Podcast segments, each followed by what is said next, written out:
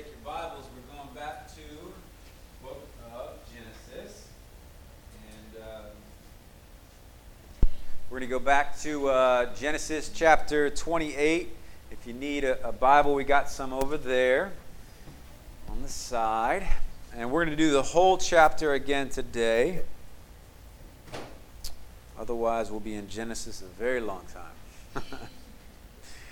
so, uh, Genesis 28, uh, we're continuing on with the story of Jacob, Esau, and Isaac, and uh, that whole messed up clan of people. And uh, we're going to see how God just continues to work uh, in and through them and how it relates to us in our lives. So if you're able to, please stand for the reading of God's word. We're going to start in verse 1, chapter 28. So Isaac called for Jacob and blessed him and commanded him do not marry a Canaanite woman. Go at once to Paddan Aram, to the house of your mother's father, Bethuel. Take a wife for yourself there, from among the daughters of Laban, your mother's brother. May God Almighty bless you and make you fruitful and increase your numbers until you become a community of peoples. May He give you and your descendants the blessings given to Abraham, so that you may take possession of the land where you now live as an alien the land God gave to Abraham. Then Isaac sent Jacob on his way, and he went to Paddan Aram to Laban, the son of the Aramean, the brother of Rebekah, who was the mother of Jacob and Esau. Now Esau learned that Isaac had blessed Jacob and had sent him to Paddan Aram to take a wife from there, and that when he had blessed him, he commanded him, Do not marry a Canaanite woman and that Jacob had obeyed his father and mother and had gone to Paddan Aram. Esau then realized how displeasing the Canaanite women were to his father Isaac, so he went to Ishmael and married Mahlah, the sister of Nebaioth, and the daughter of Ishmael's or uh, daughter of Ishmael, son of Abraham, in addition to the wives he already had. Jacob left Beersheba and set out for Haran. When he had reached a certain place, he stopped for the night because the sun had set. Taking one of the stones there, he put it under his head and lay down to sleep. He had a dream in which he saw a stairway resting on the earth, with its top reaching to heaven, and the angels of God were ascending and descending on it. There above it stood the Lord, and he said, I am the Lord, the God of your father Abraham, the God of Isaac. I will give you and your descendants the land on which you are lying your descendants will be like the dust of the earth, and you will spread out to the west, and to the east, and to the north, and to the south. All peoples on earth will be blessed through you and your offspring. I am with you and will watch over you wherever you go, and I will bring you back to this land. I will not leave you until I have done what I have promised you. When Jacob awoke from his sleep, he thought, Surely the Lord is in this place, and I was not aware of it. He was afraid and said, How awesome is this place! This is none other than the house of Jacob. This is the gate of heaven. Early the next morning, Jacob took the stone he had placed under his head and set it up as a pillar and poured oil on top of it. He called that place Bethel, though the city used to be called Luz. Then Jacob made a vow, saying, If God will be with me and will watch over me on this journey, I am taking, and will give me food to eat and my clothing to wear, so that I return safely to my father's house. Then the Lord will be my God. And this stone that I have set up as a pillar will be God's house. And of all that you give me, I will give a tenth.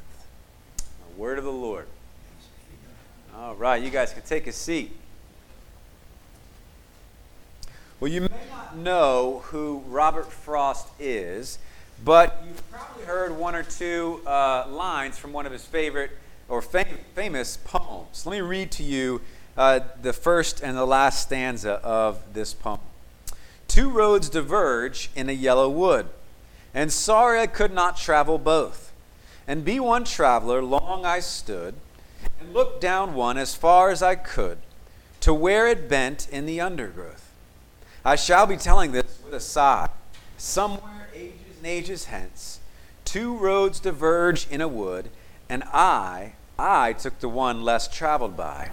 And that has made all the difference. See, early on in the book of Genesis, we see two diverging paths uh, very quickly in Genesis chapter 3. It's been, it's been described in a, a bunch of different ways, but one of the ways that we've been talking about it is the seed of the woman, or the offspring of the woman, versus the seed or offspring of Satan, the serpent. And these two diverging paths are getting wider and wider and wider as time goes on and stories are being written, lives are being lived out. On the one hand, you have a bunch of people that are messed up and yet saved by God's grace and are continuing to follow Him even though they are fallen and still sinners. On the other hand, you have a messed up group of people as well who continue to reject God and His promises and live defiant unto God. so you have these two groups of people who are on opposite trajectories going as far apart as each other as possible. And Jacob and Esau represent these two different paths. We started looking at that last week when we talked about God's sovereign purpose in election, how God chose one and not the other. And therefore, these two brothers were on radically different paths. But this morning, as we look at Genesis chapter 28, we're going to see that because God Almighty continues to carry out his plan of redemption, that you and I should try to get in line with that plan. So, we're going to again look at this topic of God's sovereignty and human responsibility. Right? Sometimes we try to err on one side versus the other. For example, if God's sovereign, then why should I try to do anything? right? Because it's just going to happen anyways. And yet, the Bible doesn't let us go there. The Bible says God is sovereign, and yet, you and I have responsibility every day that we wake up and every moment that we live. And so, we're going to take a look at this story here in Genesis 28. And it's really a story, again, that you and I are caught up in. Remember that. This is not some old, dry history story or history lesson. This is a part of your history. This is a part of your faith family, the family that you have been saved into if you are a Christian. And so, this is your family heritage, your family history, my family heritage as well. And so, we're going to look at these two diverging roads at first here in the text. As we began our service this morning, we looked at the words of Jesus in Matthew chapter 7. Let me read them again for us. Jesus said this Enter through the narrow gate, for wide is the gate and broad is the road that leads to destruction, and many will enter through it. But small is the gate and narrow is the road that leads to life, and only a few find it. Just like Robert Frost's poem here, there's two diverging paths. And Robert Frost said the one less travel made all the difference. Very similar here to Jesus' words. That wide is the gate that leads to destruction, but narrow the one that leads to life. So, through these two lives of these twin brothers, Jacob and Esau, we see a continuation of this very important theme that's been started way back in Genesis chapter 3. And it's going to play a big role as you go through the whole of the Bible story. It keeps developing and growing because remember, the Bible is one unified story. It's not these individual stories in their own individual silos. It is one grand story that you and I are caught up in that's being written still, even though the Bible's not still being written. Last week, Pastor Santa opened up a very important chapter uh, probably one of the more important chapters in Genesis, talking about the idea of election and God's sovereign plan for election. And even though everybody in that story was messed up as could be, right? Everybody was deceiving the next person until that next person was deceiving everybody else. Even though all that deception was going on, God was still carrying out his plan to perfection. Santa reminded us that God was continuing to carry out his sovereign plan of redemption through his chosen Savior. And this continues here in Genesis chapter 28. It's no different. First, we're going to look at that here in verses 1 through 9. We're going to tease out a little bit of this theme of two diverging paths. So after stealing the blessing through deception, Jacob has to flee. His brother is ticked at him, right? His brother wants revenge. His brother wants to kill him. And so again, Rebecca is conniving, and Rebecca is trying to get uh, Isaac to send her son away because she doesn't want to see something happen to her son. Isaac's instructions were uh, in verse 1 You must not take a wife from a Canaanite woman. And so Rebecca is saying, Look, send him off to go find a wife, but he can't find a wife here. Now, why can't it be a Canaanite woman? Well, remember again, this is not something where God is being racist toward another race, but this is an issue of holiness. All throughout the Old Testament, the issue of holiness comes up again and again and again. God's people are to be separate, are to be set apart from the rest of the world, just like you and I are called to be holy as God is holy. The way that holiness was expressed in the Old Testament time was that they would be separate from the other peoples of the world. And so, for Jacob, he was to find a wife that was not a Canaanite woman. And it's interesting with the choice of a wife, both with Jacob and Esau, we see these two diverging paths get clearer and clearer. Let's see what I mean by that here in the text. See, Jacob seems to have recovered some from his scandalous deception for a time. It's kind of like he's hit the reset button and he said, Okay, I screwed up in the past. I'm sorry about that, God, but let's hit that reset button and let's keep walking by faith. Okay? It seems like he is kind of coming to his senses spiritually and wanting to follow God Almighty. And the path of God Almighty here is taken before him to say he needs to find a wife that is in keeping with what God has already revealed to him. So he wants to live out that righteous heritage that he has been given. But on the other hand, we have Esau, his brother.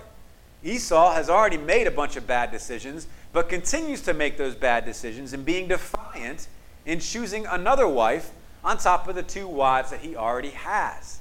And so he says, okay, I see that a Canaanite wife is not going to please my parents, but maybe an Ishmaelite wife will please my parents, but that doesn't make any sense in the story of the Bible.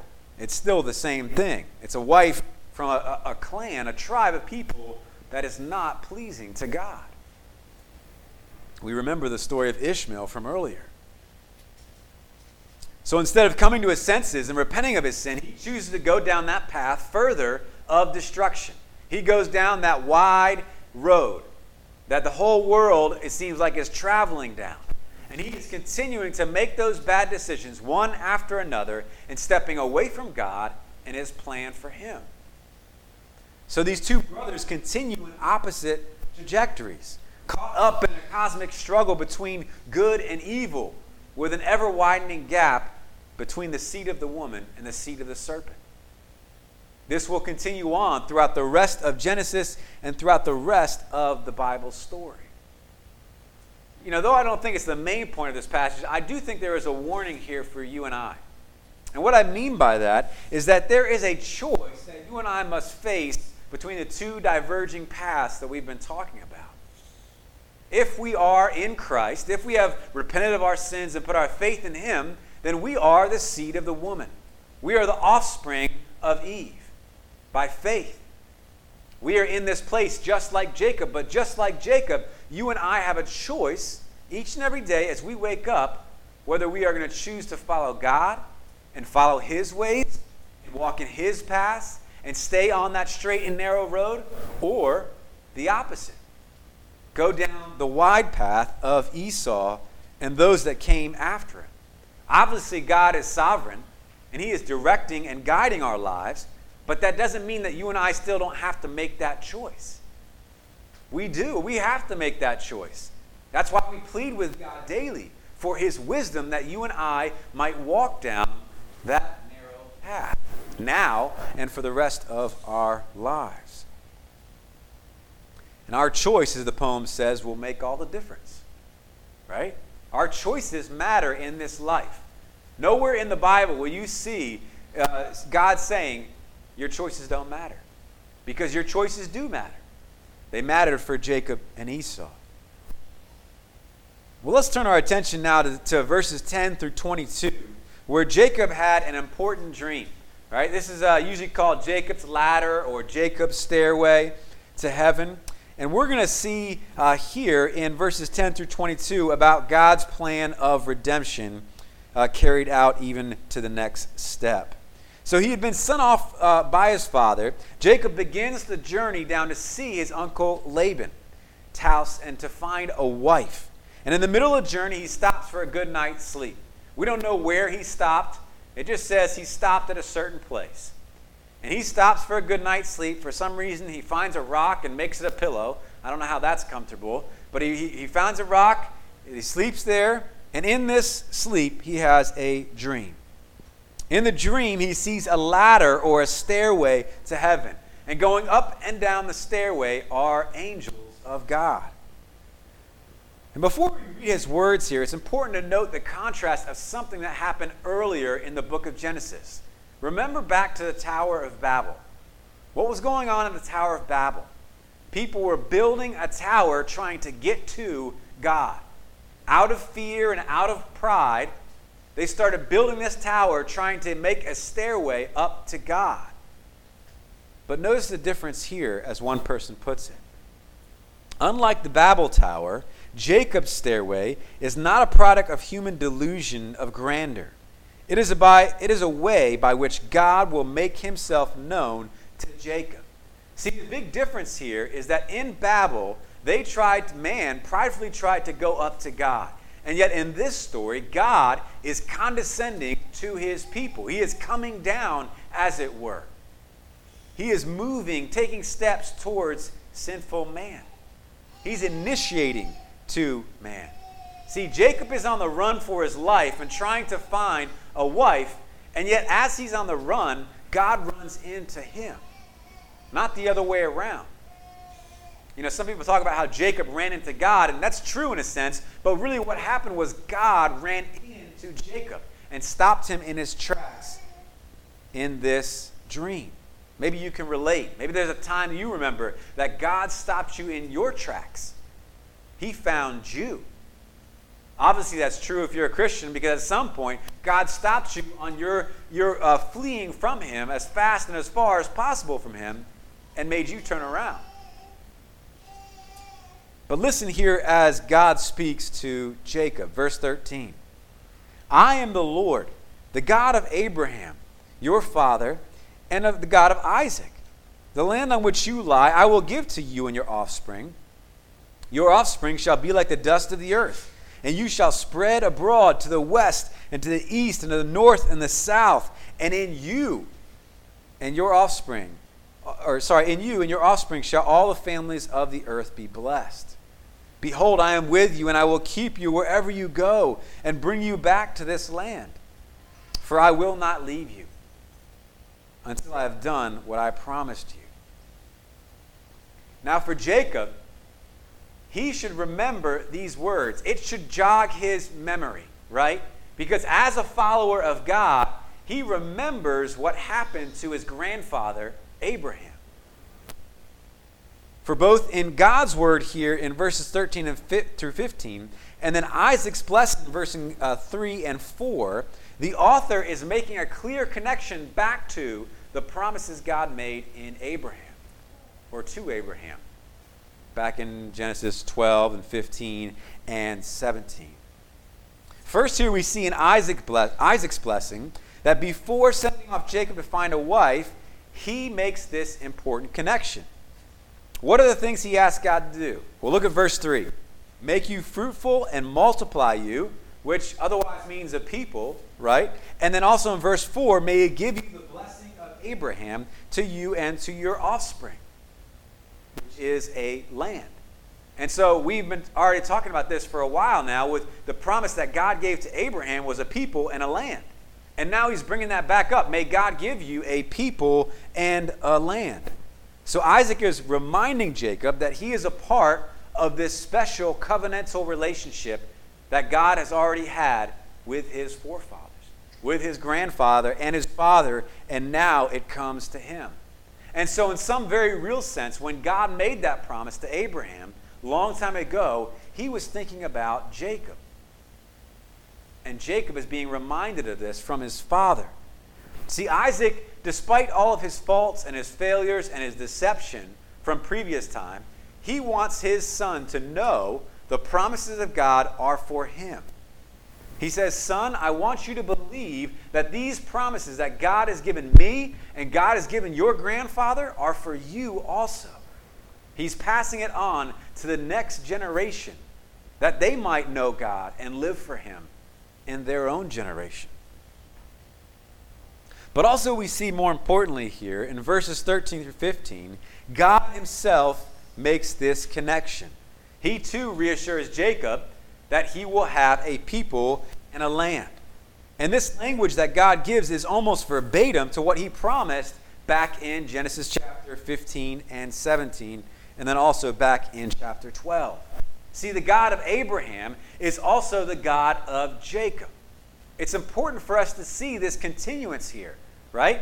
This is not a, a, break in some two disconnected stories. This is one overarching story that God is writing that you and I are a part of way down the line, yes. But right now, we're talking about Jacob and where he fits in that story. And so God gives Jacob the deceiver these promises that he will give him a people and a land, and then also in verse 15 that he will be with Jacob. God himself, Emmanuel, God in the flesh will be there for him all the way to the end. We've already seen in Genesis, and we'll see plenty of times again, the Bible gives reminders a lot. It gives reminders of who we are in Christ. It gives reminders of what God has done in the past. As you read the Old Testament, you can't escape that fact. Uh, time and time again, whenever there's an important event or something that's coming down the pike, what do they do? They look back. What did God do in the past? But why is that so important? It's so important because it affects your decision and your attitude now in the present. Why do we need to be reminded of our faith family's history? Well, it's important because when we face similar trials, when we f- face similar uh, turning points in our life, when something major is coming down the road, we need to remember God's goodness. We need to remember God's uh, deliverance to our faith family. We need to remember the way that He showed up, the way that He provided, because that helps us to believe that He's going to do it in the present. God remains God no matter what I am facing, just like in this new chapter of Jacob's life. But after this amazing dream where God speaks to Jacob, he, he wakes up and he realizes what has happened. And he responds with something that's very normal, right? A mix of fear and awe and wonder right? He just experienced God in a dream. And so he takes his stone pillow and he makes a monument or a marker to remember what God has done. See, he doesn't want to forget what God has done, and so he makes a monument, a marker. And he calls that place Bethel, which means the house of God. Bethel. Bethel will serve as a reminder in the future, first of all, to Jacob. Because later on, I think it's something like 20 years later, Jacob will return back home. 20 years after that.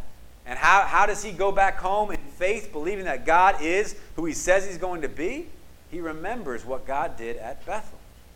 This stone of remembrance is a part of that. But Bethel would also serve as a reminder uh, for God's people because it would, it would serve as a place of worship. It would be a place where God's people would gather, where a temple would be built, and where they would worship time and time again. See, that place where God did something special, not just serve Jacob, but generations after Jacob, even for you and I, in a way. And not only does Jacob make this pillar of remembrance, but he also makes a vow to God in verses 20 through 22. And again, it seems that Jacob is ready to trust the Lord. Regardless of whatever happened in his, his near past, he is ready to say, okay, God, I might have messed up, but I'm ready to step out in faith again. Let's take this next step together. So he pledges his allegiance to God and he gives him his all. See, Jacob's life is complicated, just like yours and mine. Remember, Pastor Santos said that as he reflects on his life later on, we see in the Bible that he says his days were short and evil. That's not to say that God didn't choose him, that God didn't save him, or even that God didn't use him, because clearly we see that in the Bible. God did great things in his life, but when he reflects on his life, he realizes this was no Hallmark movie. He had real struggles. He wasn't a one dimensional character. He was a multi dimensional, multifaceted character living with contradictions and all kinds of mess inside of him. But he realized that he was God's, that God had saved him, that God had set him on this course, on his path. And I think that's important for us to remember. Because we're, we aren't one dimensional characters in God's story. We're, we have complicated lives, we have complicated pasts. We're going to have complicated, probably, futures. And yet, God is choosing to work through each and every one of us in our messed up story to make something beautiful. And that way, we can look back on our lives just like Jacob and say, What a great God that we serve, even though we experience a lot of pain and struggle. See, many times in our study of Genesis, we have said that we are too also a part of this special covenant relationship with God. Through faith in Christ, we are participants in this great blessing to Abraham and his family. You and I didn't earn it. There was nothing that we ever could do in order to get into this special relationship of promise. It was a gift of God's grace and continues to be. But there's also another connection here to Christ that I want to bring out here as we close. And it's really that as Jacob has this dream about the stairway to heaven, we see Christ in a unique way in the Old Testament. See, in contrast to the Tower of Babel, as we said earlier, where prideful man tries to get up to God, here we see this ladder where God is reaching down towards man. The stairway or the ladder is a go between, a connection point, a conduit between God and his people. How does this point to Christ? Well, in reality, the only ladder, the only stairway, the only go between between us and God is Jesus. See, Jesus is Jacob's ladder. He's the only way to God, the only mediator between God and man. Without him, we have none of the promises of Abraham. We have none of the promises of God in the Bible. We've got nothing. Many have pointed to the fact that in the New Testament, John's gospel, it seems to make an allusion to this very event. As Jesus is telling Nathanael and, and the, the band of the disciples that they're going to experience great things as they follow him. John 1:51 says this, and he said to him, "Truly, truly I say to you, you will see heaven open up and the angels of God ascending and descending on the Son of Man. Sound familiar? The point here is that Jesus is our way to God. Jesus is our stairway to heaven. And just like Jesus was with Jacob, God was with him, Jesus is with you and I. We're a part of this story. This is our faith family and their history. And our story that's being written now is a part of that greater story. Jesus is with us just like he promised to Jacob. And God did not forsake Jacob. God will not forsake Jacob in the story, nor does he forsake you and I because he forsook his son on the cross. That's the only way that you and I are get to be a part of this faith family. So we see here just another picture, just another chapter in the story of redemption. And this story is being written still even now in our lives, in the, the nitty gritty and the mundane and the exciting and the unimportant. God is writing this story in you and me. And He's continuing to carry out His purposes of redemption all the way through until the end. And He will do it, and He is faithful to do it. But as we uh, were reminded in the beginning, that you and I have a part to play. We have a responsibility. We have a responsibility, just like Jacob and Esau, to make a choice to either get in line with what God is doing or to further take steps away from Him. And that choice, we know, will make all the difference. So that's why it's so important for us to have those weekly reminders, daily reminders of God's Word and God's story, that we might remember His faithfulness and continue to walk faithfully with Him until He takes us home. Amen. Amen. Let us pray. Father, we thank you for the story of Jacob. And uh, Lord, I know that sometimes reading the Old Testament, uh, we can just get lost in the details, and uh, sometimes it may even seem boring to us. I know I've been there in my life. And yet, uh, we pray for the grace to see your hand guiding the story of redemption. We pray for your grace to understand that this is uh, in all reality, very exciting stuff that you and I, that we, sorry, we get to be a part of this story. God, we pray you would please watch over us as we uh, go about our week. We pray that you would help us to walk down that narrow road.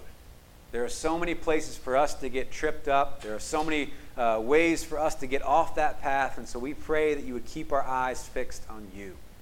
We thank you for this opportunity to uh, partake of the Lord's Supper so that we can fix our eyes on you. We pray that you would just guide our celebration now in Jesus' name.